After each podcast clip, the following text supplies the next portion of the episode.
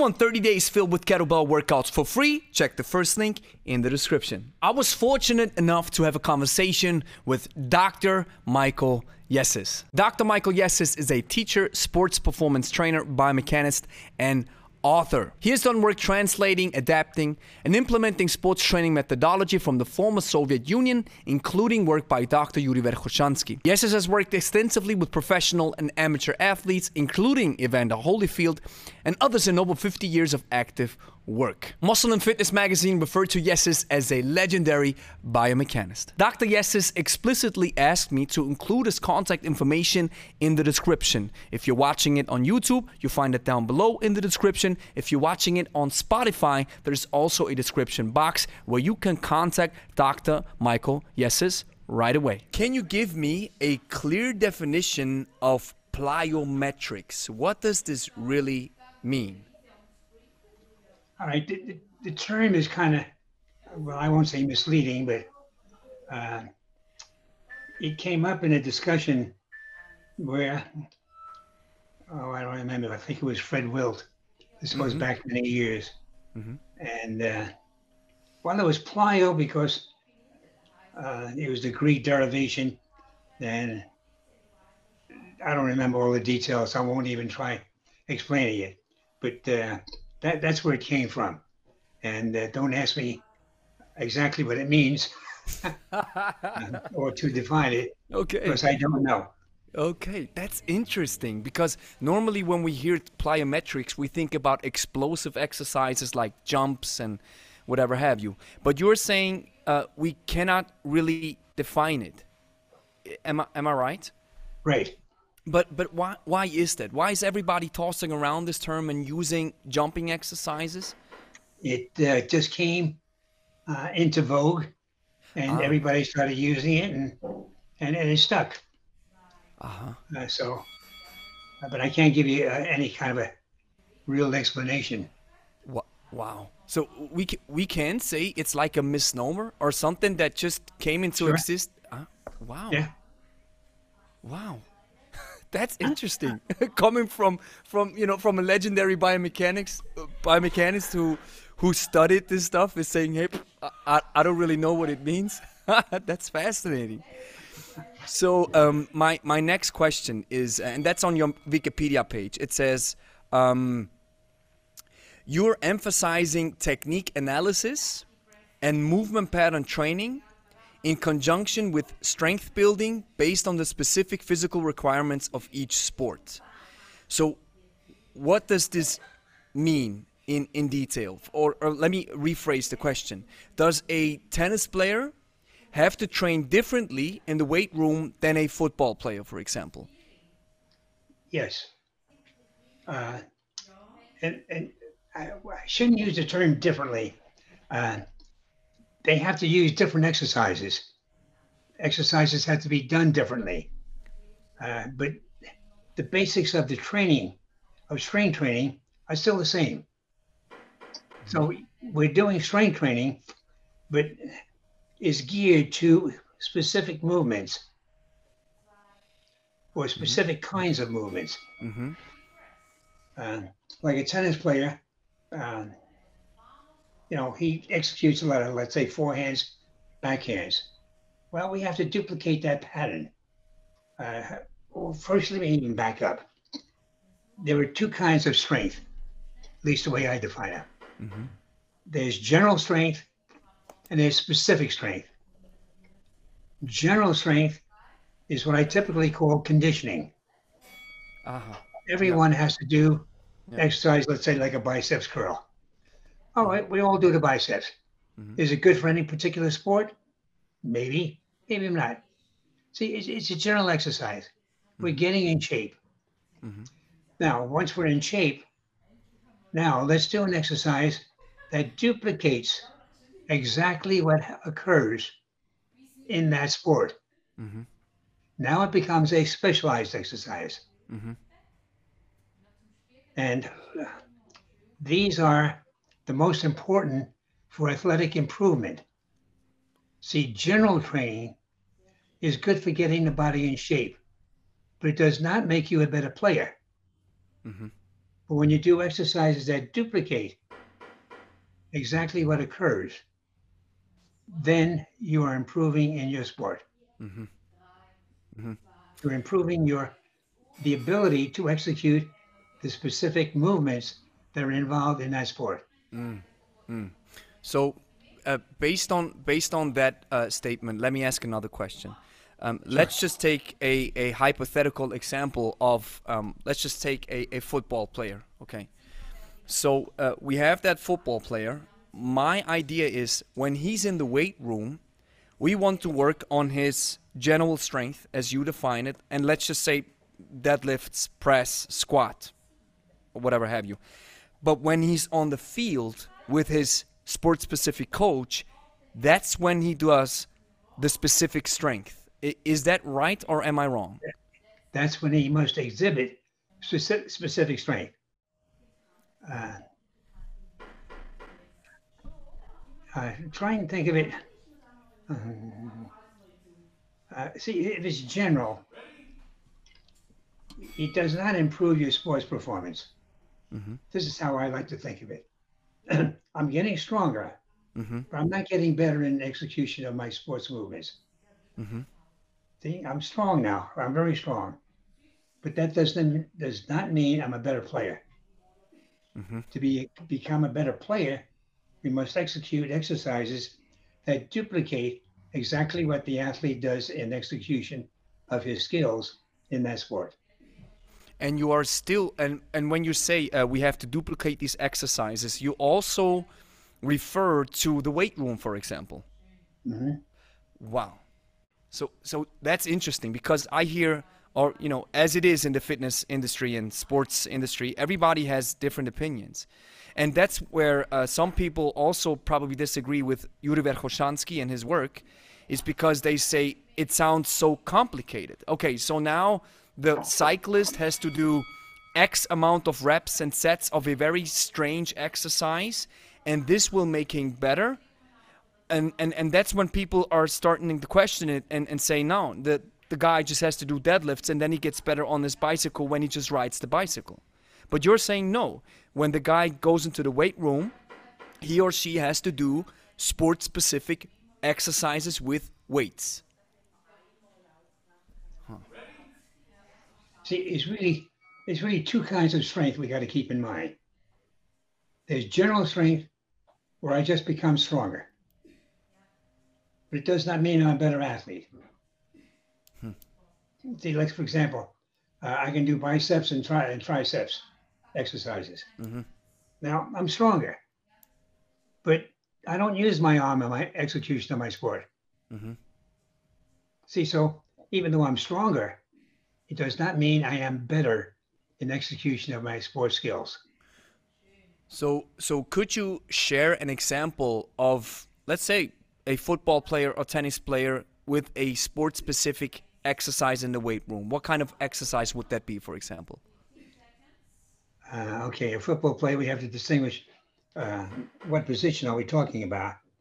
Uh, mm-hmm. let's say a quarterback. Mm-hmm. He has to be able to throw. Yeah. So throwing requires medial, lateral, medial and lateral rotation in the shoulder joint.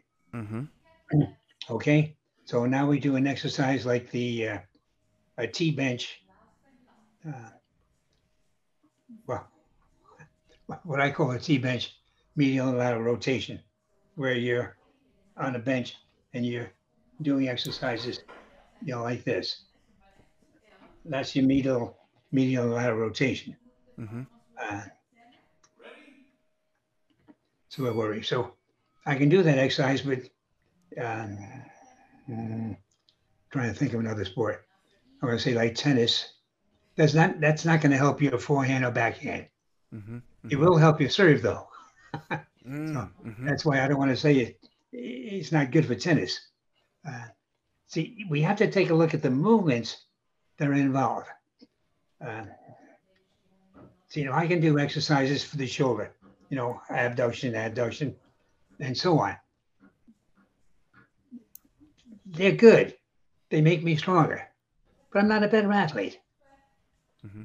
But when I make that movement specific to what I do in my sport, then I become a better athlete. Hmm. And is everybody in, in the world of, of sports performance on the same page? Do they all say yes, that's how we do it, or do you get the same different opinions in in that Well, landscape? Let's say there are many opinions, Yeah. and I don't know if. Uh, see, the, the field is. I hate to be derogatory here. Uh, there are many coaches that do exercises, and they all say, "Oh, we're going to make you, we're going to make you a better athlete," hmm but they don't know what they're talking about. And see, that's why I hate to put somebody down here, Mhm. but we don't have a clear understanding or even definition of what different exercises can do. Uh, the, the, the specificity.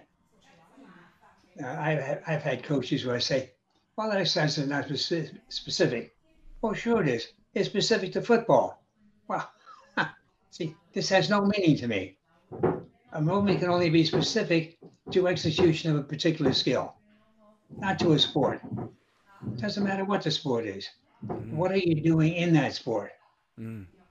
See, if we take a look at football, well, is it exercises to make a better athlete, a, a better, better uh, quarterback, a better lineman, a better receiver? Uh, see, what are we looking for? We have to be specific in terms of what we're doing the exercise for Mhm. and what movement it's going to improve, not what sport it's going to improve. I don't know if that makes sense. Yeah, it, it, it th- and that's that's where I'm I'm coming from. It it makes sense to a certain degree. I do understand it to a certain degree, but I have a limited understanding. So my my it, it becomes a little bit complicated. And and let's just uh, pivot a little bit to uh, Dr. Yuri Verkhoshansky's work. I read two of his books, and after reading one of it, I was totally confused. And is this a normal reaction? just because it's, it, and let me just uh, frame this question. I think, okay, somebody comes to me, and you know, I'm, I'm not sports specific. We, we train the general population, but let's just assume somebody comes in, and then they say, hey, I want to become a better runner. And we ha- we've had this experience. Uh, they started swinging kettlebells, they started pressing, they started deadlifting. Then they come back and they say, hey, wow, my running is now better. So then I think, okay, well, weights, the stuff that you do with the weights has to be easy and understandable, and the rest you do on the field, running and sports specific stuff. But after reading Dr. Yuri Verkhoshansky's book and now listening to you, it looks like I'm on the wrong path. So that's why I'm a little bit confused. Well, you're not on the wrong path. Uh, see, in your training, you probably did some exercises that duplicated what you do in running. So you became better without even knowing uh, that you were doing exercises for running. See, but typically there are three exercises that will improve running performance. Mhm. We have to take a look at uh, where does the power come from. Uh, if we want to improve a sport, we have to improve power power production. And in running, there are three key exercises. And maybe I shouldn't limit it to exercises, but there are three key movements that we have to improve.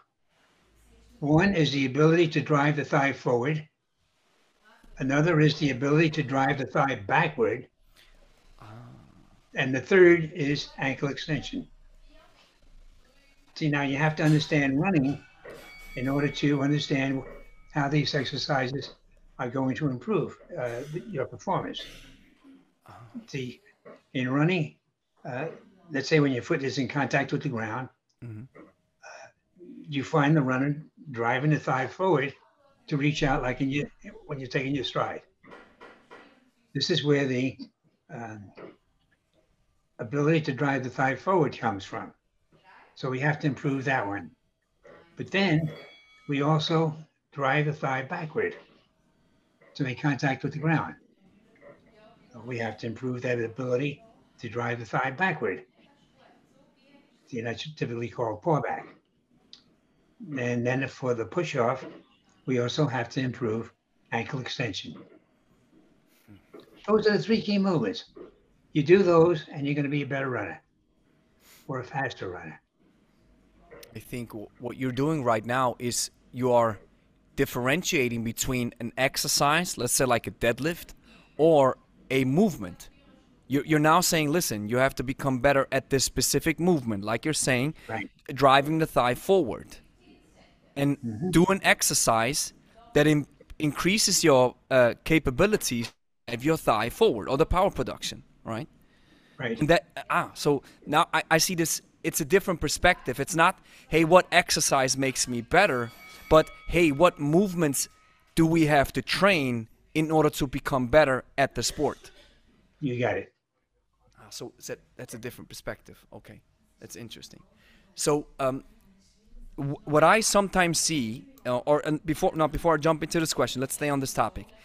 Am I right that sport-specific training is a complex matter?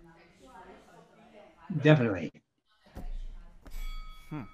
And and It's really, yep, yep, yep keep going. I hate to play like the devil's advocate. Uh, it's simple when you know what's involved in the sport. Once you understand technique, or what I call technique, see, most people don't understand the sport. They try putting an exercise to the sport without knowing what it's going to improve. See, like you mentioned a deadlift several times. Mhm. Is a deadlift going to improve my running? Offhand, I'd say no, but it might, because in a deadlift, you're doing uh, hip joint, uh, Extension and flexion. Yeah, extension and flexion in the hip joint. See, this is the extension part. Mm-hmm. So the extension occurs in running in the pullback. So it might improve your pullback. But there's no guarantee because you're not using it the same way as you're doing running. So in a deadlift, you're vertical. Uh, well, as you are in running. Uh, but the movement of the thigh is from the front of the body to the ground. In the deadlift, uh, the movement is, you know, from a bent over position Uh huh. to the vertical. yeah, exactly. These, so they- they're different, but yet the action is the same. You're doing the same joint action, but not the same movement. Okay, so uh, wow. So let let let's uh, stick to this matter. We have the same joint action. Let let's stick with this uh, deadlift uh, uh, exercise because this I really try to wrap my head around this. So we have the same movement, or we have hip extension. So it is involved in running. So yes, you are making uh, the muscle stronger and the hip stronger in extending. But since you are in a different position while running, or a slightly altered position than in a deadlift, there is no guarantee that there is any carryover. Right. Wow. Hmm. And and why is that? Is that biomechanics? Uh, biomechanics? Well, I don't know what field. It, it, sure, it's biomechanics, uh, but it, it's really the definition of specificity, where you're trying to duplicate the same joint action or the same movement. This is what will improve your sports performance. But simply doing the exercise may or may not improve your sports performance. See, the deadlift is a highly touted exercise, Mm-hmm. and uh, I don't think it's as good as everybody makes it out to be. By doing the deadlift does not mean you're going to become a better runner. In many cases, it's just the opposite Really? because you have to take a look at what else you're doing. Mhm. If you do the deadlift by itself and no other exercises, then it could overbalance uh, that one particular movement that could disrupt everything else. So so it might be that we become we become stronger in one area and the other the other area then gets neglected. And Right. this and this in turn will diminish our power production in running, for example. Yeah. Hmm. And and why are people and why does not th- yeah and maybe that's that's a that's probably a futile question but why are people then still touting that the deadlift works if you can give a clear explanation like you have right now. Hey from a biomechanics perspe- uh, perspective we're probably creating a disbalance or an imbalance. But still we hear yeah but everybody's supposed to do the deadlift. Uh, that's a good question. I I think the answer lies in people who have their favorite exercises. And they think, well, this exercise, because it involves this action, will improve your sports performance. Mhm. There's no guarantee here. But they do it in the, not in, it doesn't have to be erroneous, but there's no substantiation that that movement will improve your performance. Uh, we have to see most of the training that is being done in the field is general, not specific. See that this the specificity of movements has not permeated the field. People may talk about it, but they're not they're not uh, doing it. and and, and why is that why are they not doing it They don't understand. Yeah I, I i feel with them i don't understand it neither No. All right. I, I should explain a little bit more. They don't understand the movements involved. Hmm. See now, I mentioned there are three major actions that mm-hmm. occur in running. Do most people understand this? No. Mm-hmm. Even though it's very simple, only three movements or three actions that occur. But the integration of these actions and how they blend into one another.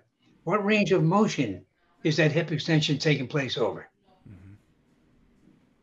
See, these are the things that determine whether it's going to improve your performance or not. wow See, uh, and in terms of, let's say, the uh, deadlift and running, the hip extension occurs from when your thigh is in front of the body to when your thigh hits, I mean, the, your foot hits the ground when you bring the leg back. So even the act, even the ability of the body or of the person to bring the leg back uh, fails many athletes or coaches. They don't understand that you're really driving the leg backward. They think everything is forward. Mhm. Uh, so, for, yeah, you, you, you need a good understanding of the biomechanics. Uh, That's that's that was the next question that I wanted to ask. You probably need if if if you want to be a good sports specific coach, you need to have the guy who understands the exercises and the guy who understands the biomechanics and the movements involved, and then you they have to combine it. Right. Now that's more simply said than done. Yeah, most definitely. Yeah. Uh, yeah. Mm. See, I found in my experience, there are very few coaches that understand the biomechanics. They know the movements, or rather, they know the exercises, but not how the exercise applies to the sport itself or the execution of the movements involved in that sport. So we only have one part of the picture. The exercises, yes, but the other side on how to apply the exercise to make the movement better, better. Uh, we're lacking this. We we don't see this. Right. So, um, wow, I, I I have to ask this. Um, you are probably familiar with uh, Occam's razor. Okay, No. uh, Occam's razor states that one should not increase beyond reason the number of entities required to explain anything. All things being equal, the simplest solution is often the best one. So, is this true when it comes to sport specific training? because it, um, from my understanding it, it's always the idea or, or at least it's one of the ideas that is floating around is make it easy and simple to understand yet when I listen to you, and, and you make a lot of sense, most definitely. And when I read Dr. Yuri Verkhoshansky's work, I see this stuff is complicated and we can't make it easy. Is this is this right? Well, you know, easy is a is a poor uh, definition of a, of a term uh, or a movement. Once you understand it, everything is simple. The key is understanding it. And this requires knowledge. And most coaches don't have the knowledge. They have one aspect or one piece of the puzzle, but only one piece. And that's why it's difficult for them to put it all together. Hmm. So it so we don't it, it's complicated because we don't have the understanding. Right. But it's all very simple. See, once you understand it, like to me, uh, all the movements in every sport is simple. There's nothing to it. But how many people can say this? See, because I have the knowledge, but most people don't have the knowledge. Now, where do you gain it? That's a good question. See, we don't have a broad dissemination of this information. And even when it is disseminated, it does not mean that the receiver is understanding it because he doesn't have enough knowledge. Wow, that makes it. You need enough knowledge to understand. Mm-hmm. Mm-hmm. knowledge is the key to everything. Mm-hmm. But we we often you talk to a typical coach, he's not interested in learning anything. Just tell me what to do. Or tell me what should be done. You've probably seen this in your practice. Mm-hmm. Mm-hmm. I don't want to understand why. I just want to do. I yeah I I I've made this experience a couple of times where I really uh, tried talking about this stuff, which seems complicated from my perspective because I don't have the knowledge, like you're saying. And then sometimes I just get the the dismiss. It, people are just dismissive. It's like I, I don't even want to talk about this. Yeah.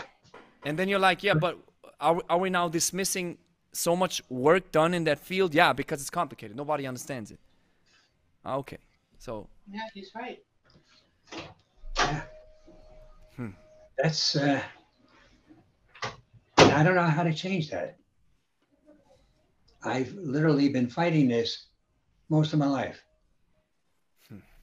And, and I learned, well, way back when, uh, a couple of decades maybe, when I was reading some of the Russian material, mm-hmm. uh, they did biomechanics of a particular sport. This was in track and field. And they, I would read the analysis and then I'd look at it and I read it and say, now what the hell is this taking place? Now, see, I didn't understand it. But then one day, the proverbial light, light bulb went on. Oh, now I understand what they're talking about. See, and then I was able to recognize it. But it takes some learning. And most coaches aren't willing to put in the time and effort to get this understanding so that they can better understand what's involved in their sport. Hmm. It's like uh, when I was with the Russians once at a USA uh, USSR track meet. Uh, they wanted to learn, you know, from this one track coach.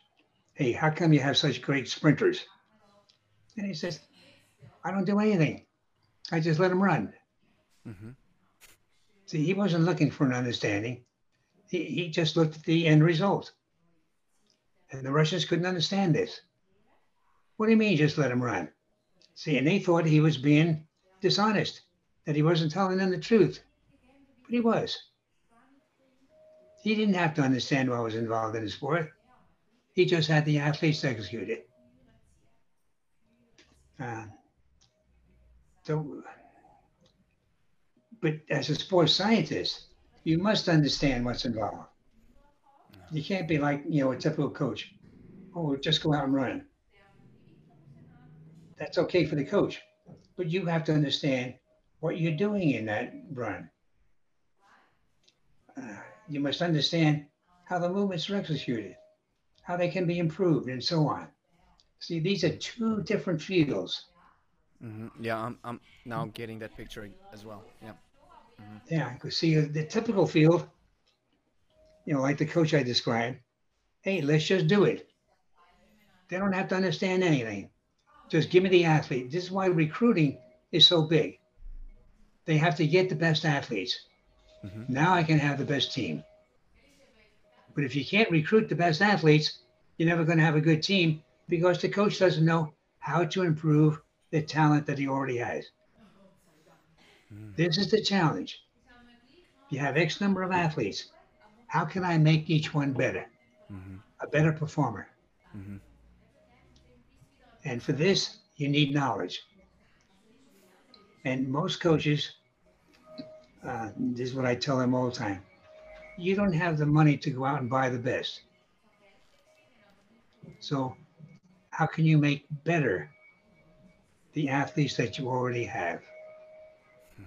And once you get to this point where you say, I want to make them better, you're never going to have a better team. You must know how to improve specific performances. Oh, mm. And for that, it requires biomechanics. So let me now just uh, play devil's advocate right here. Um, we have Coach X saying, "Hey, you know what? Um, I don't think this makes any difference because when you look at the best performers, they just run. Or let's Usain uh, Usain Bolt, just whatever have you. Look, this is the best guy. He doesn't do all that complicated biomechanics movement stuff, and he's still the best. So I don't think." Uh, a couple of these special exercises will make it work even better. But they might. Ha. How do you know if you don't try them? See, even with Usain, what's interesting to me, uh, no one ever questioned what does he do? What what did he do in his training? See, we just see the end result. But what did he do all the years prior to this? What exercises was he doing? How was he doing them? We don't have this knowledge, but yet we guess at what he might have been doing. See, we don't. How should I put it? We don't look uh, for explanations.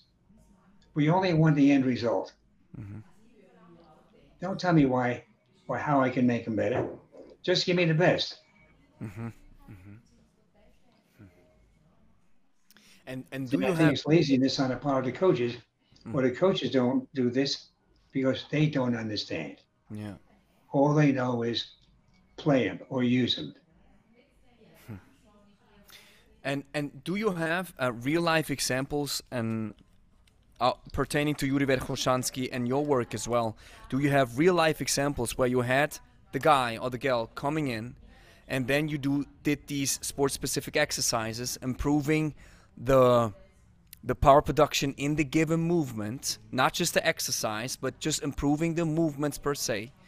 And did you then see these huge results and wow from like this person went from here to there because of these exercises and because of the sport specific biomechanical approach? Sure. Uh, this is where, you know, I've done this all my life for the most part. And uh, many athletes get a heck of a lot better. I've had some athletes, uh, well, win championships if you want. But it took a while where you look at them and you don't necessarily have to improve all movements. Typically, there's one or two specific joint actions that need improvement that are lagging. Like for a runner, uh, the, the uh, knee drive is ultra important. See, and, and most most athletes don't have the ability to drive the thigh forward sufficiently uh, powerful, powerfully. But once you improve that perform- the ability to drive the thigh forward, then you're going to have a faster runner. So it could be just that one joint action. That's all you need. Another one is like pour back. Pour back is a very misunderstood movement. Most coaches can't understand that you have to drive the thigh backward and the leg is moving backward when it hits the ground. Mm-hmm, mm-hmm. See, they they think uh, you drive the thigh forward and, and then you place it on the ground. Well, you don't. Mm-hmm. The leg is actually moving backwards. Yes. So so you And need the hard- po- the posterior chain that is that that is working when you are on the floor and then you extend the leg. So you have No, no, no. Once you're on the floor, uh, you you're already done. Uh, the foot stays in contact while the upper body moves forward. See, and then the ankle extension occurs, but no more from the hip. no more The hip from is the hip. done. The, the hip is done once the foot hits the ground. Right. Ah, really?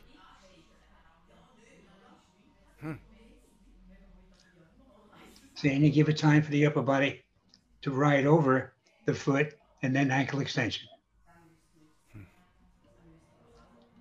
And the momentum of the the thigh being driven forward, you know, helps the whole body move forward.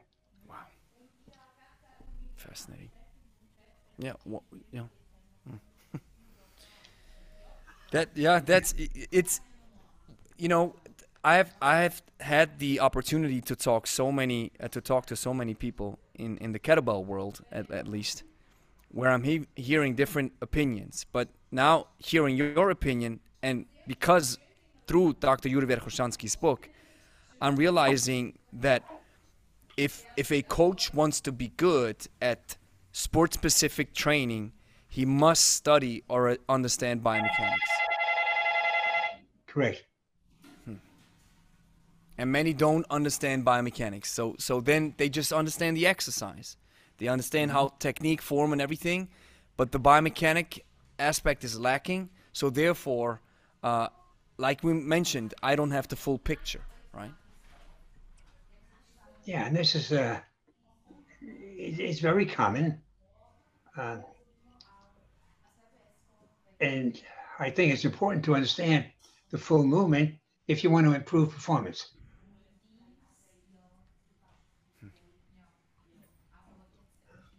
That's fascinating. It's yeah, it's hard to. Uh, it's typically very hard to understand the complete movement, and it's all knowledge. And where do you learn this? Well,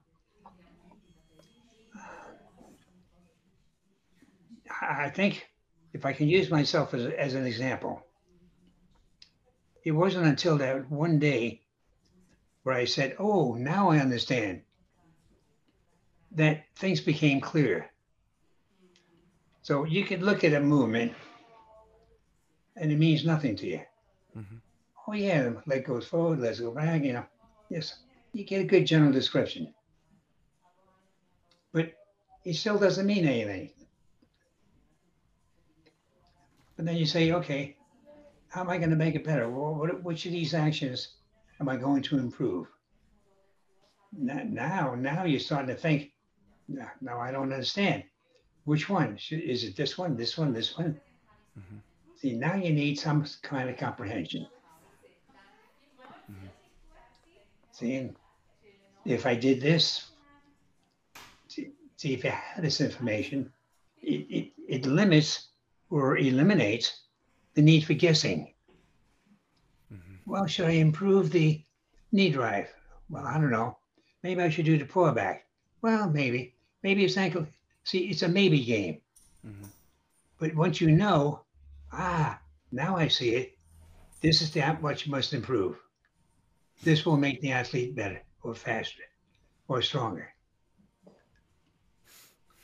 It's it's simple, but yeah, Yeah, yeah. but yeah, it's yeah, yeah. It's simple once you have the knowledge, right? Then, then it becomes go. simple. There you yes. go. Yes, but uh, let me let me just uh, ask another question that's based on what you've shared. So you have these athletes who went through this type of training, winning championships, being better than everybody else. And at the same time, early in the conversation, you've mentioned that this type of training hasn't permeated the field yet. Right. Th- that's an interesting dichotomy. Why is that? If I have a training system that seems superior, why is not everybody doing it? it's the understanding. They don't want to take the time to learn uh, in order to improve. They just want to do. And that, Yeah. that- mm. Yeah, it's a it's a sad commentary in a way yeah, because you find most coaches are of the uh, latter, you know, thinking, just tell me what to do, and I'll do it. Not what can I do, you know, to improve a speci- specific action, or you know, what what does the athlete need? Uh, see, I can give you all of the exercises to make a faster runner. But if he doesn't need them all, by the time he gets done with all three, we're still at base one. We've improved all. Uh, so as we improve, you know, each action, we're still at the same level because he only needed one action to be improved. and, and why and why is that? Why do we only need one specific joint action, and then we have to find out through training? Why is that? Why not all three? Why not make everything better? Well, sure, this is what you do initially. This is what we do in general training. Mhm. But then when it got specific, only that action that will make a difference. Uh, how do I prove it? We can tell once you do the action, then a good analyst will say, well, it was too slow. Or it might be, well, it wasn't through the right range of motion.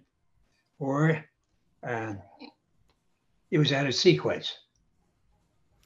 You know, it overlapped with so and so when it shouldn't have. See, this is what distinguishes. Uh, uh, I don't want to say smart, but Yeah, it is knowledgeable. knowledgeable. distinguishes- okay. The knowledgeable Okay. coach uh, from one who is not. Uh-huh.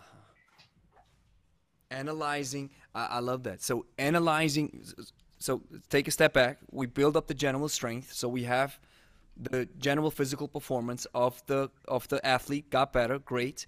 Now here comes the analyst in analyzing his movement. And then the an, the, the the the analyst now realizes okay we have in this particular action he or she is still weak. Let's make that better Right.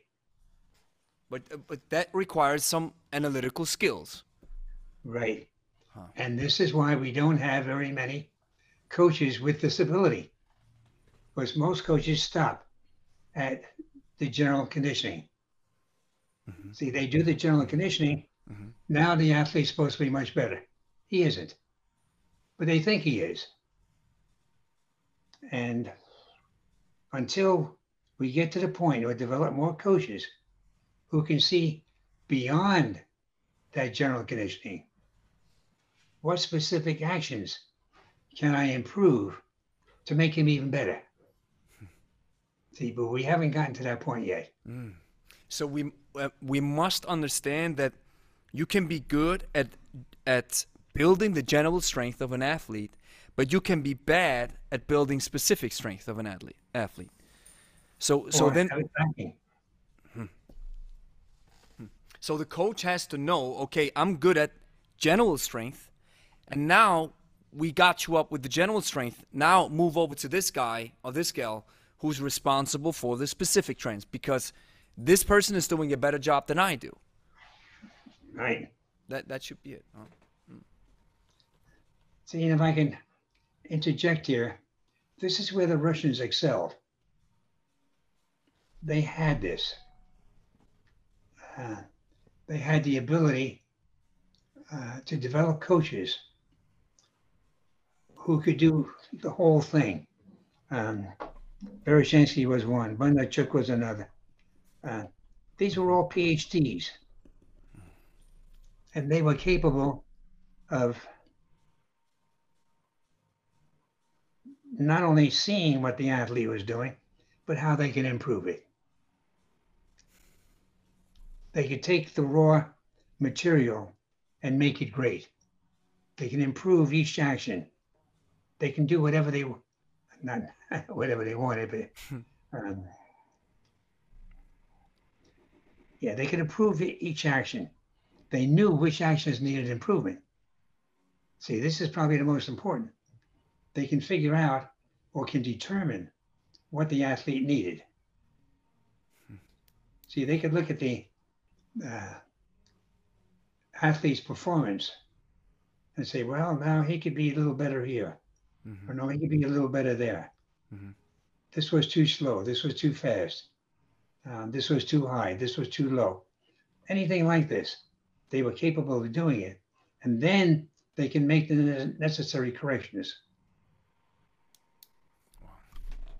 And and do you think the reason why it hasn't permeated, at least maybe in the West, the field is maybe it's some political thing that that uh, we in the West think, well, you know, it's the Russians, uh, and I, I, sometimes I get this feeling from certain trainers that they dismiss anything that's coming from from uh, the other part of the pond, Russia, China, or whatever have you, because it's like, hey, yeah, we Americans did it before, or whatever have you. Do you think that that's a that plays a part? Yeah. Oh, sure. Oh, okay. Yeah. uh, yeah, big part. Uh, See, the, the development of the coach, I think, is the key. And the Russians uh, had a great system of developing the athlete and first developing the coaches mm-hmm. who are then capable of truly developing the athlete. But you needed the knowledge. See, and we don't have uh, let's say in the United States, we don't have a sports school or a coaches college where you develop coaches who are capable of doing this. We congratulate coaches because they have a winning team. And we think because he had a winning team that he's all knowledgeable, that he knows how to improve performance. No, this is not necessarily so. Because you have a great team does not mean you're a great coach unless you made that team. You you improved the performance of each athlete it's not the same as a team that's ha- that has been bought together so to speak and then you have right. a leading figure who just puts them on the field and has them do uh, sprints yeah. or whatever have you hmm. see like in the united states you take a look at uh, let's say a football team the team that wins the uh, let's say World Series uh, that wins the championship. Mm-hmm. Does that mean that they are the best performing athletes, or that the coach knows best, or that they just happen to have uh, the coach has happens to have the best athletes at that time? That's an interesting perspective. Yeah. Yeah. I see. different factors come into play. Yeah, which, yeah, it's it's automatically assumed. It's like, wow, this guy or this coach is the best because his team won. But maybe maybe from a different perspective, that he just had the best athletes gathered together at that period of time, and then next year they went all to different places, and then the team was losing again. Yep. And you've seen this happen time and time again. Mm-hmm. Fascinating. So let's uh, pivot a little bit, and really, I don't want to take too much of your time. It's it's so interesting to listen uh, listen to Dr. Yessis. This is uh, fascinating. Don't, don't, worry about my time. okay, okay, great. Um, Dr. Yuri Verkhoshansky, let's pivot a little bit to, to his work. Um, how how did you get started with uh, Dr. Verkhoshansky, and why did you even get started with him?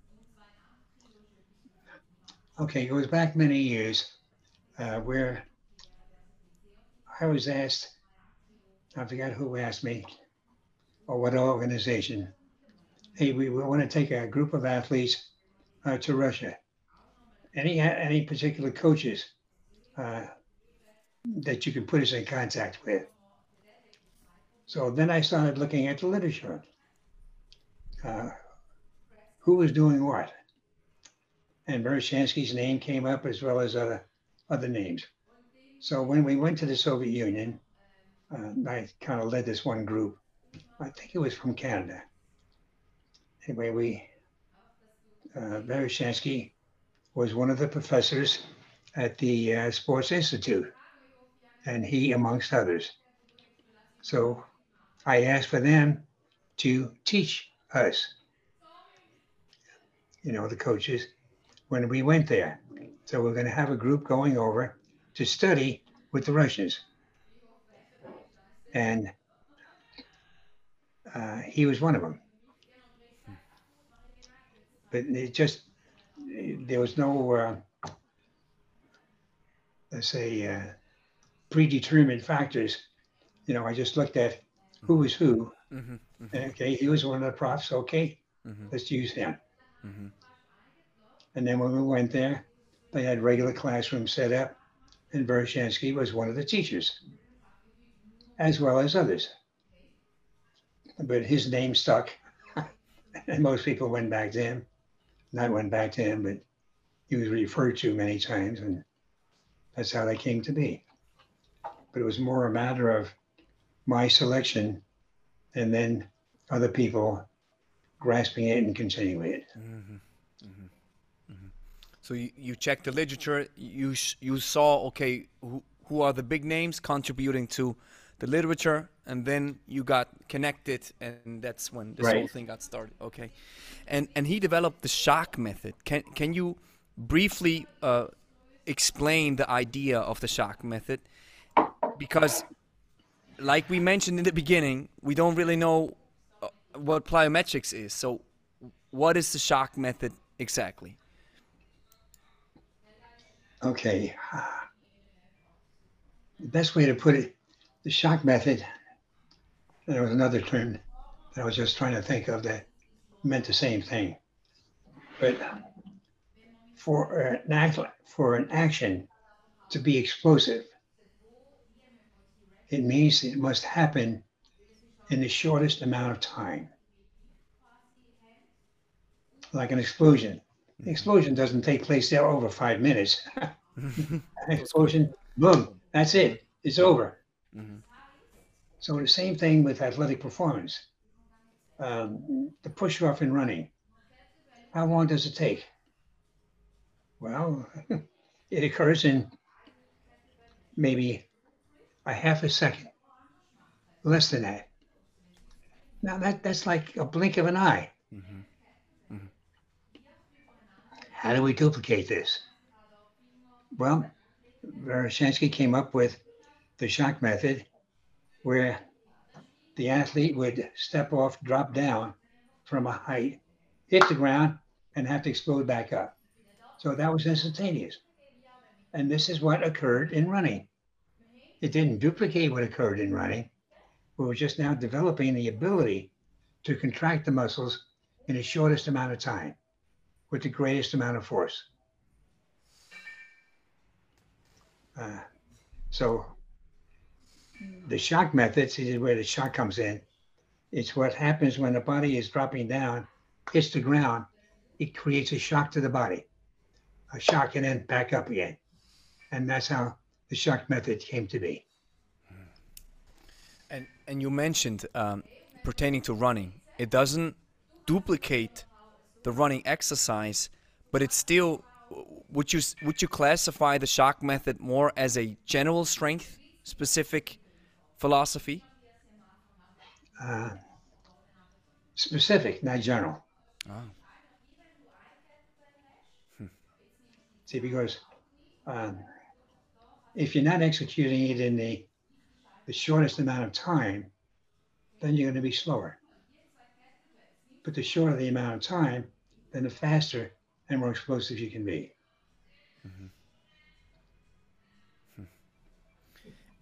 And and did did Verkhoshansky use kettlebells? If we can pivot a little bit to kettlebells, do you think the video that I sent you, um, that that you replied uh, um, you've replied to that email that I sent you about this video. Um, do you think that kettlebells can somehow uh, replicate the shock method, this idea? Uh, it might.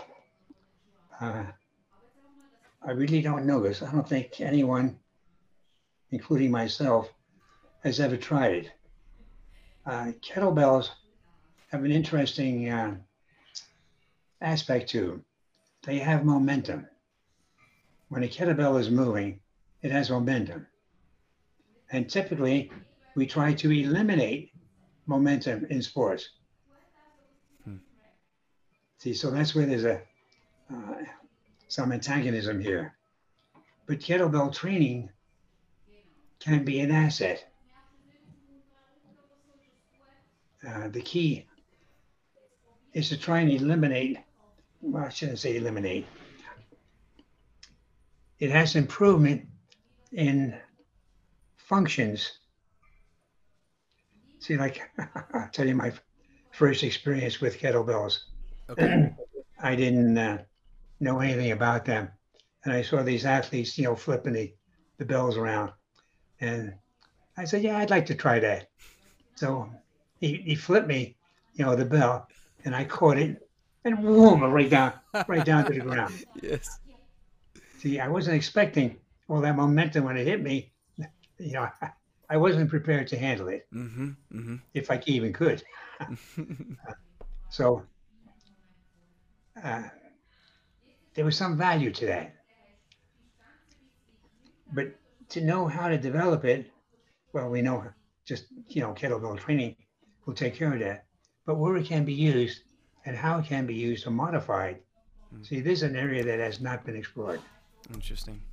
But I can see different applications for it. Interesting, um, because I I see two things, um, and that I really like to get your comment on.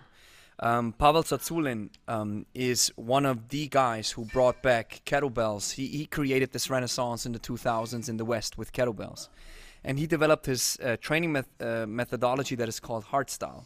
And so he says if we use a kettlebell, let's say like a 32 kg or uh, just a heavy kettlebell, and then we swing it with as much power as possible, as quickly as possible, as reactive as possible. This improves power performance. Do you see value? Do, do you agree, or do you think um, this, it depends? Yeah, well, you see, it'll improve it. Uh, and here again, uh, you mentioned one word that is reactive. This means there has to be a catch, uh, well, a catch. So this is going to be receiving, and then maybe if we throw after it, that is reactive. So we need an action and reaction. Mm-hmm. So this could make a big difference in specific movements. So I see um, it being of great benefit.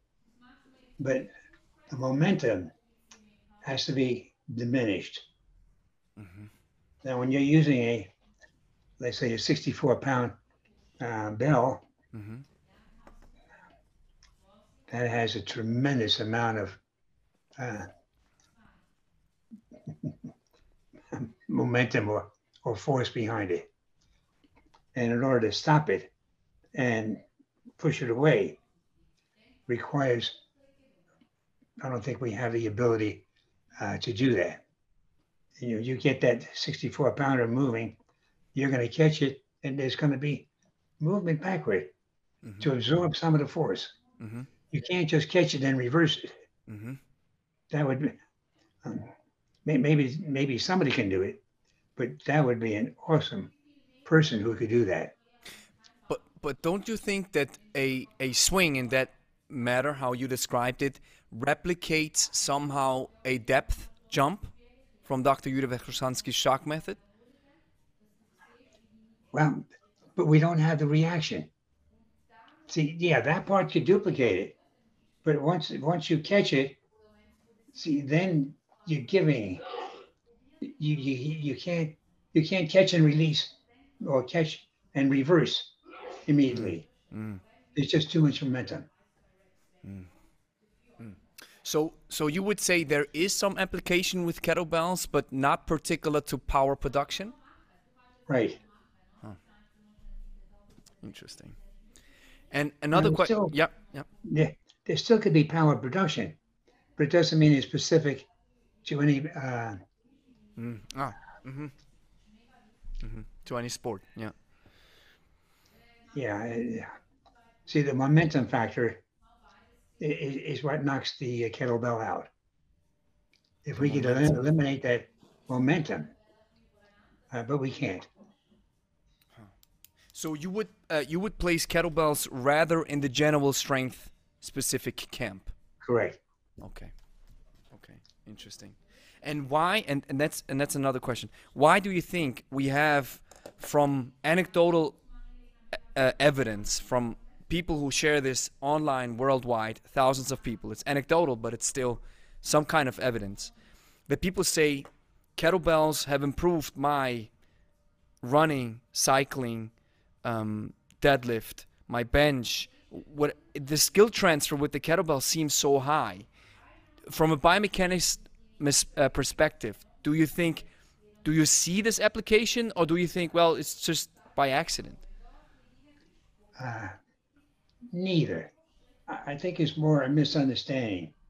See, if you're using kettlebells to, let's say, improve your strength, this is general strength. And like I mentioned before, there's general and there's specific. Mm-hmm. Yeah. Yeah. So the kettlebell can improve greatly your general strength. And general strength can improve your performance. Okay. But I, I wouldn't. Uh, see, all right, let me back up here. You can't rely on what many people say because you don't know or you don't have the total picture in mind. Yeah. When they say, well, I did kettlebell training and improved my cycling. Well, what else did you do? See, they don't talk about this. Hmm. And it's that something else that maybe is the key to improvement of your cycling. Hmm. We don't know. But the kettlebells by themselves will not improve it. They'll improve your overall strength. And that may or may not improve your performance. Yeah. Yeah. That's that's so interesting. And uh, another question pertaining to kettlebells and and swinging weights or just swinging kettlebells.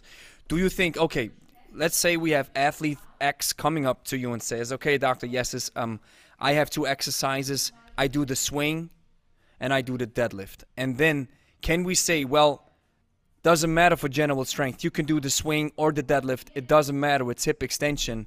Just do either of them. You don't have to do both." do you see a difference because with with kettlebells we still have this momentum going we swing weights ballistics are involved and do do ballistics have a different outcome or a different effect on the human body than like a strictly dynamic exercise like a deadlift for example Definitely. But don't ask me exactly what it is. Huh. Uh, but they are different. Uh, it, it, so we, we, it would take a heck, a heck of a lot more study to determine um, what effect the kettlebell has.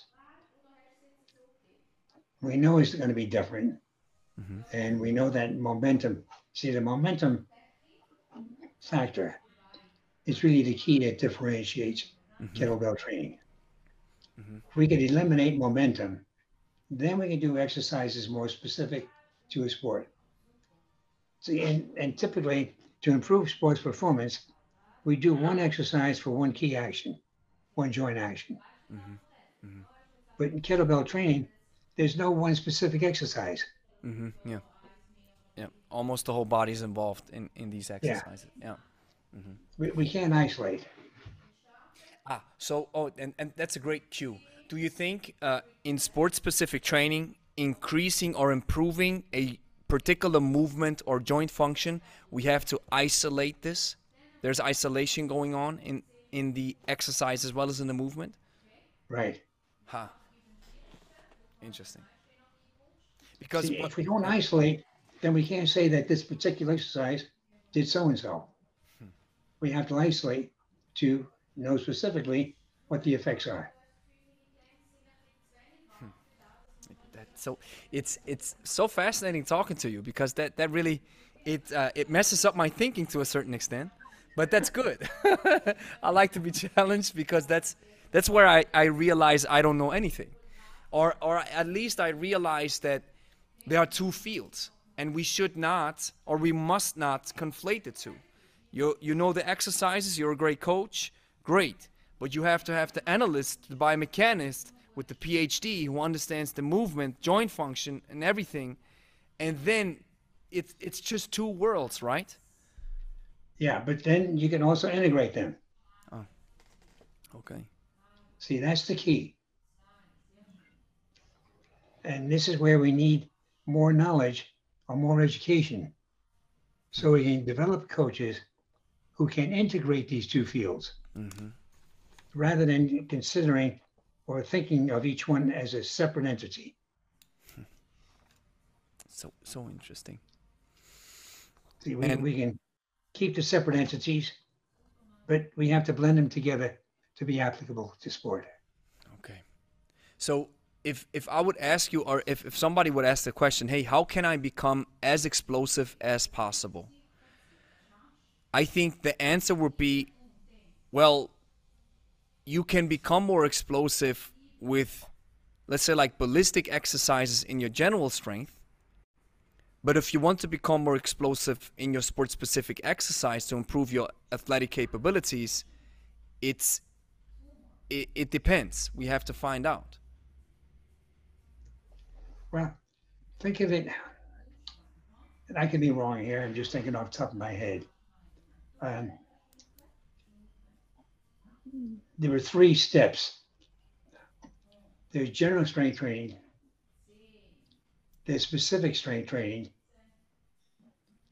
And then there's training that goes between the two, uh, like kettlebell training. I wouldn't call it specific training, and I wouldn't call it general. Wow. In some respects, I would, but they're particular movement patterns. See, so that has specificity. But can you duplicate the same pattern all the time? See, this becomes the key.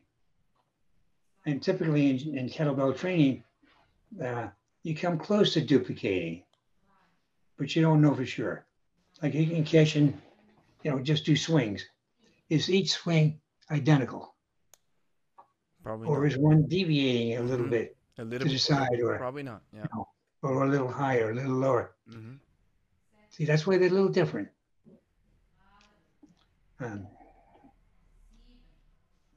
but the value of one or another, I think that becomes the key. And to know when to apply it and when to do the exercise. See, And to me, kettlebell training is good initially for the base. And to a limited extent, uh, specificity, but um, then if, it, if it's see the trouble is specificity. It's a joint action, and in kettlebell training, we don't have very many joint actions. We have the same joint action Always the same. repeated. Exactly. Yeah. Hmm. That's fascinating stuff. This is so interesting. So, um, on a final note, Dr. Yessis, um, do you think I sometimes see when I when I watch sports specific training or yeah in that regard when I see on, on TV or on YouTube or on social media we sometimes see soccer players, basketball players, elite basketball players, elite folks who are well known, very popular, and very uh, successful, do strange exercises like, for example, balancing on a Bosu ball with weights. Do you think in, in that framework, because it's only a small video that we see, do you think in that framework the coach was applying a specific exercise to the athlete, or do you think this is crap? Well, let me put a third one in. Uh, it has value, and you do get a little bit of better, better balance, but that's it. Now, that better balance may improve your sports performance or may not. We don't know. Uh, it's just like saying the ability to execute a cutting action or a ch- quick change of direction. Now, that's seen in many sports soccer, basketball, Mm-hmm. and so on. Mhm. Uh, but does it make you a better athlete? It could. If you do the cutting action specific to certain movements. But just having the ability to execute it does not mean you're a better athlete. It has to be displayed.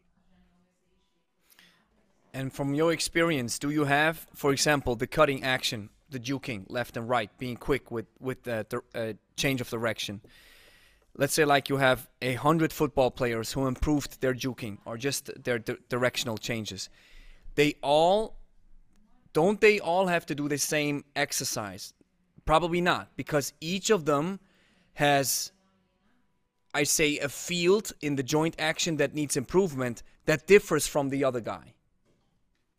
But it's not going to be that much of a difference. Huh. Uh, you can't deviate too much. When you go, when you're executing a specific sports action, there's really only one way to do it. And let's say on, on the cutting action, when your foot is planted to, to execute to stop, hmm you have to do other things at the same time. You stop, you have to be ch- change your body position. Uh, you have to be stepping out at the same time. You got to keep your weight forward. See, there are many things that we can talk about when it, when it comes to execution of this action. Um, so, who can execute all of these actions better and more quickly, the better he's going to execute the cut. See, so we can all be doing the same thing, but now it's the speed of execution. And and you would not you would not say, listen, just do directional changes all the time in your training. Just do it, just practice it, and you will become better. No, that's not it. No, but you could. You could, if you're doing it correctly. See, that's a big if. But this is what most athletes do today. In order to become better, it's not because of uh, how smart the coach was or what he was doing. It should be, but uh, it, typically it isn't. Hmm. But they do the actions, and by uh, or through enough repetition, they become better. This is how athletes typically uh, improve their performance today. And and Not doesn't because of the coach, but in spite of. and and doesn't this saying that okay, this makes the athlete athlete better because the athlete repeats becomes better through repetition. Doesn't this then make sport specific training kind of futile in a sense where you say, well, the guy got better, so hey, that's it. He just did the movement. That's enough. Ah, but see, he did the movements in the correct manner. He fulfilled all the uh, prerequisites for that movement to improve performance. So he was was, he in was the same range of motion. and he So was he lu- and and he was lucky that he was executing this exercise perfectly by luck. And then he create he improved did it thousands of times and that made him great. But let's say let, let's let's say we have somebody else who doesn't do the exercise well. That's and and he keeps putting the reps in but it's but since he always fails at a certain uh, uh, manner that's where the sport specific training steps in and says hey this, this is where you're doing the mistake Sure. See, and he could be doing it, and if if it's not done most effectively, you're not going to see much improvement. See, so you can have people doing, and this is what we see today. Many people do exercises, but they don't become better. But if you do the correct exercise in the correct manner, you will become better. Hmm. See, it's guaranteed then. Uh, uh, it's guaranteed. So it's not if you're doing it right.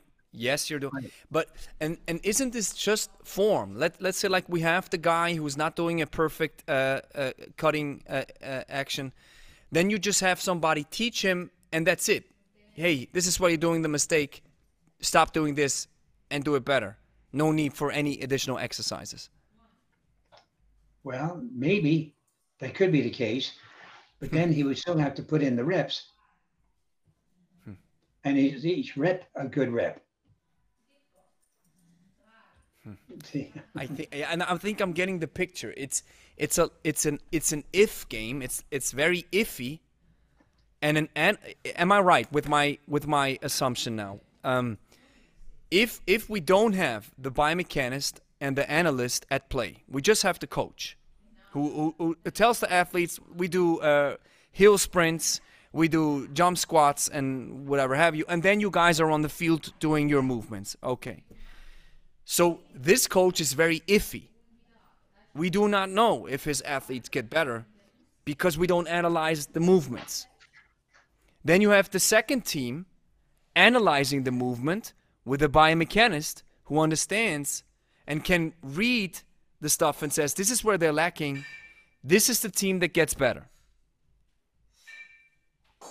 Because right. it's it's almost guaranteed. There are no ifs. It's hey, we exactly know on this velocity he or she is not explain, uh, displaying enough power. That's where we have to go in and, and do the work. Right. Sound sounds very tedious, right? it might be, or it could be very simple and quick. If you have if you have the knowledge, yeah. I see. Keep going back to that one one criteria. Wow. And final question, Dr. Yessis. Is it is it really the case that many coaches nowadays, at least in the West, do not use these types of exercises because they don't simply don't have the knowledge. That's right. But I don't know if they know this. They think they have all the knowledge necessary to make the athlete better. So what they're doing, they think is the key to becoming a better athlete. Mm-hmm. See, most most coaches, uh, because of their limited knowledge, they think, "Hey, this is it. I'm doing the best uh, that's possible. Yeah. See, we can sit back and look at them and say, no, he's not doing this, he's not doing that, uh, or the movement should be done this way or that way. Uh, this is what we need more of. But most coaches can't handle any criticism. Uh-huh. So See, and this is what it would be. They okay. think you're criticizing them, okay. as opposed to thinking, hey, they're going to make me better. They're going to improve my understanding. But so they think they already know it all. And that's where we have a problem. Ah, so, so it boils down to this lack of, of, of, of now, no, that's, I think this is the human, um, the human trait of having problems with, with with critique or, or being offended when somebody criticizes them. A lot of people are like this. So coaches are not exempt from this. E even in the elite fields where you have the best of the best coming together, they're, they're all know-it-all, so, so to speak. Yeah, it's uh, and this applies to all fields. I'm trying to remember, even in education, I had a prof. Uh, and I forgot how we were talking about it. And he said, he said, Mike, he says, there's only one thing you got to remember. If you improve the performance of one student in your class, you've done a great job. wow. See, and that stuck with me. See, you can't improve everybody. Uh, there are too many who are resistant to it or um, don't know or don't care, whatever. But if you can get through to one athlete or one person you've done a great job. You, you've done a great job because it's so hard to get through through people Yeah. who, who have to question that because that's what I I've realized this as well. Uh, I I want to detach my emotions from my my training, my my my or we are, we have specialized in kettlebells. We teach kettlebells, but I want to emotionally detach myself from kettlebells and say, listen, any critique to kettlebells is valid because that helps me understand the tool better. Sure. See, every every mode of training uh, or use of equipment is of limited value. They have value. They're good for X, but don't try and include Y and Z. They're good for X. Stick with X, not Y and Z. St- stick to what you know. Huh? Stay in the lane and say "Hell, that's what they do, and they pro- they might do other things as well. I'm not sure. I just know that that's what it does well, and that's what we stick to. Or at least, or at least the coach has to be open and say, "Listen, this is my specificity. I know what it does, and you're asking me to improve areas where I'm not a professional in. So the kettlebell might help you, but I can't guarantee to it." Right. Yeah. That's fascinating. And yeah, enlightening, Dr. Yessis. This is uh and our listeners uh, probably will be enlightened as well. Um what will be what will be the a great statement that you would add for young trainers and young coaches who are eager to become good in their fields, sports specific or general strength? Combination of both. You, you, you need the general for a base. See, without this base, or let's say, for example, if I didn't do any strength training, I would never be able to become explosive. Because you need a good base of strength. Then you use that strength and convert it, quote unquote, to speed and explosiveness. Mm-hmm. But you need the strength first. So that's why I say you need the general, and then based on the general, you get into the specific. But the general gives you the fuel, fuel and ammunition. It gives you all the ingredients that you need to become explosive. Mm-hmm. and and to and to build the specific traits right you need the base Right. first Yeah. But you can't go right into specific without the general. You need the general first. and a and a good coach should have a good understanding of exercise methodology and training and biomechanical analysis Right.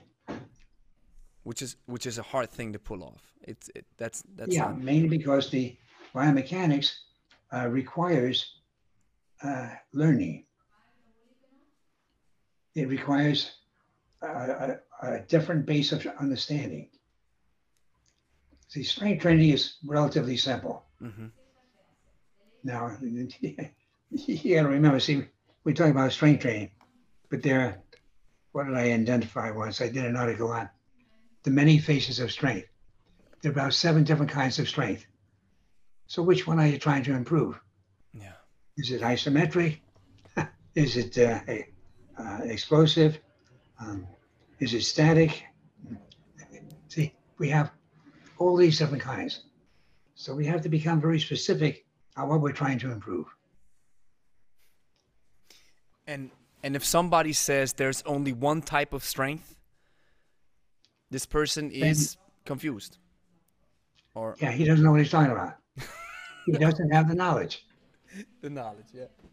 Fascinating. What uh, what what would be uh, since you have you have a huge book library dr yessis so please please and i have to ask this um, first of all i want to know which book you would recommend to read from your collection what that we should read that you think this was one of my best works and that's the one that we have to get. But first there's one book that's called sports is it all bs what is what, what what what does this what does this mean in a nutshell Well, it's I did that as a takeoff. There was in a book, uh, Is It All Bullshit? Mm-hmm. That was the name of it. Mm-hmm. Uh, but it, it, it, it didn't deal with sports. But I said, you know, it fits in sports also. Um, where we have so many different opinions, so many different uh, understandings. We don't have a common base of knowledge. Exactly. So I said, well, is it all BS? See, when are we going to get around to just, in, instead of everybody trying to improve their, prove their point, just say that, look, we have all of this out there. Mhm. Let's understand what it is. Mhm. How can we put it together? But we're not looking for this common understanding. Uh, it's like everybody trying to prove his own point. Ex- Exactly. Exactly. We we're we're we're so hung up on these biases that we have, and I think the Oh, fir- yeah. the first thing that we have to do is recognize that these biases exist. I have them as well, and then make sure that and that's that I I went into this conversation with an open mind because I knew this is going to challenge my thinking, because I was taught, or at least the way I understand it is like, hey, listen, you do most of the sports specific stuff on the field or on the playground or uh, um, wherever have you on the mat. And when you go into the weight room, you just do the basics deadlift, bench press, swing, whatever. And that's not the case. No.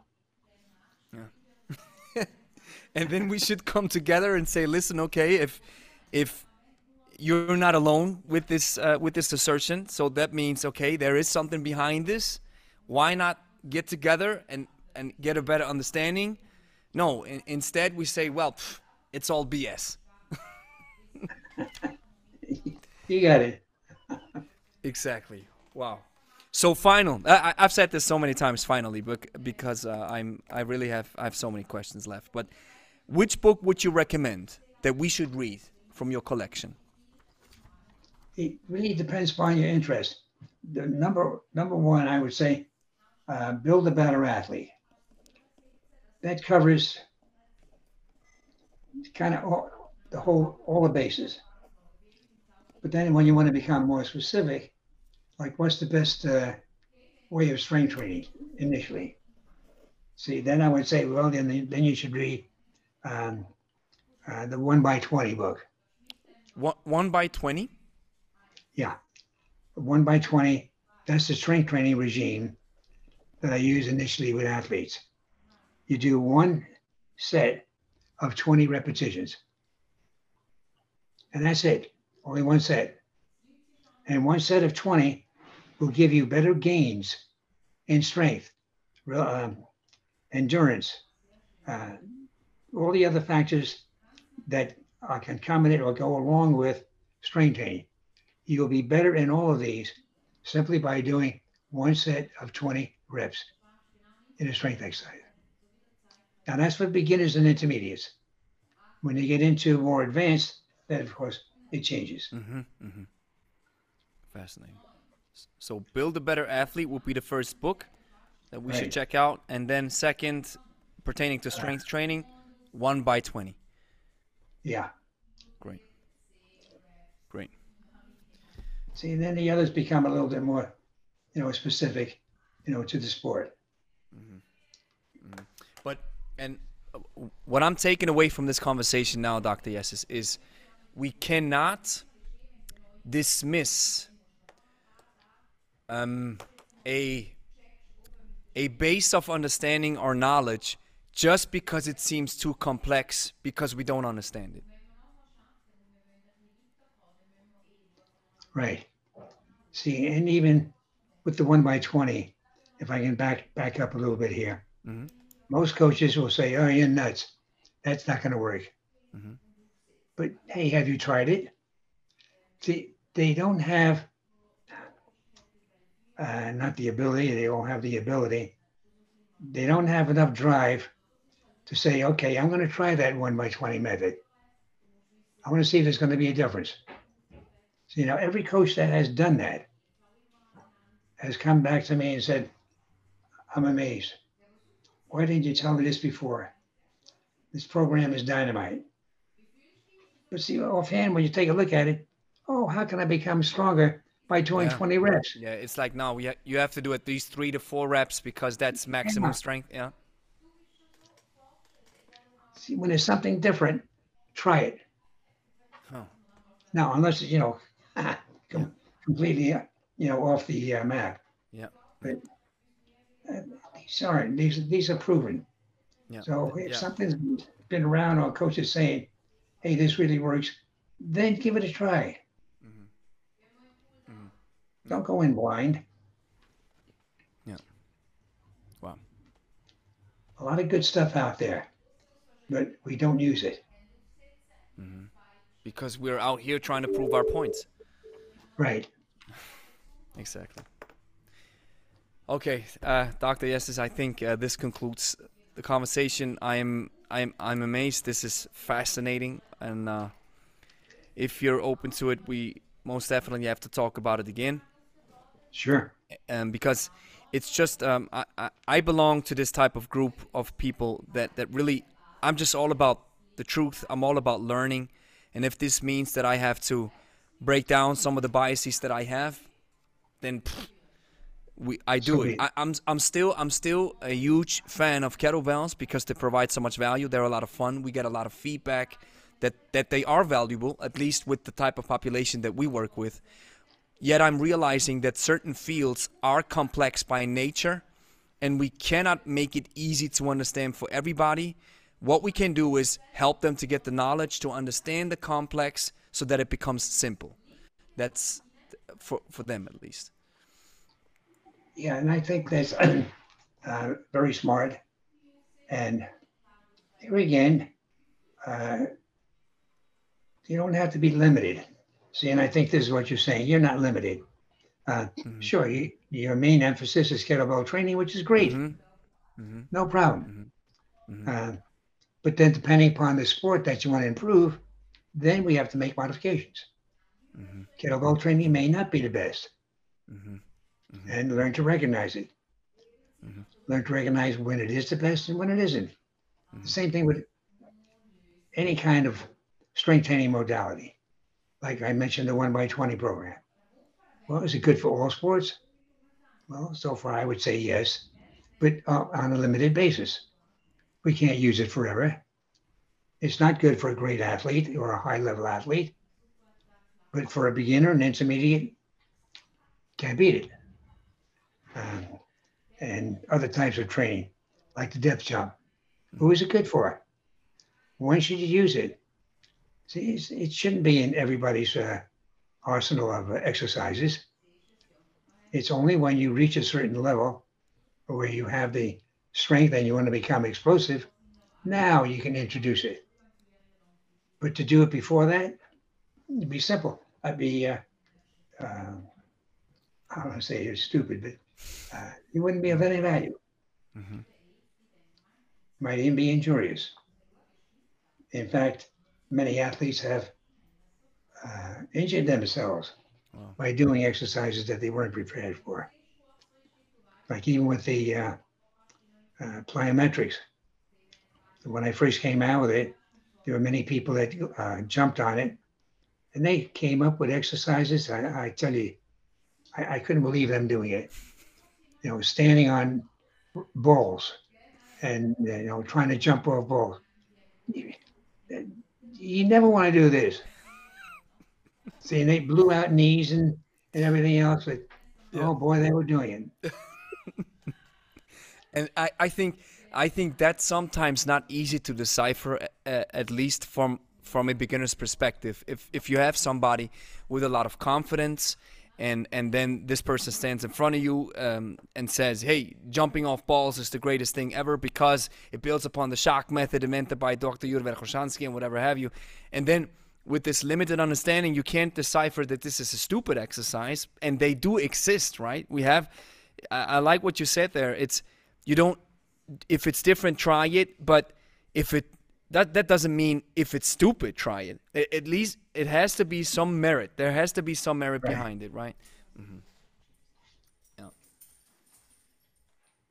Fascinating. It's a fascinating field. Yeah. Trouble is, we we don't give it the credit that it deserves, and we get too limited in our knowledge and use of it. Yeah. I think, I think that's yeah, that ends it on a very interesting and high note, Dr. Yessis. I, I really appreciate your time. It it's uh, it, it was a fascinating learning experience, and once the video is done, I'll send you everything, and then you can share it uh, wherever you want to share it. And I really appreciate it. I appreciate your time, Dr. You're very welcome. Thank you so much. So here's the next step that you have to do. Like the video, consider subscribing, share it with a friend who's also interested in kettlebells, and then go watch this playlist where you have all the powerful conversations that I have had with the greatest minds in the kettlebell world. If you enjoyed this podcast, you're going to enjoy these other ones as well. So go click on it and watch it right now.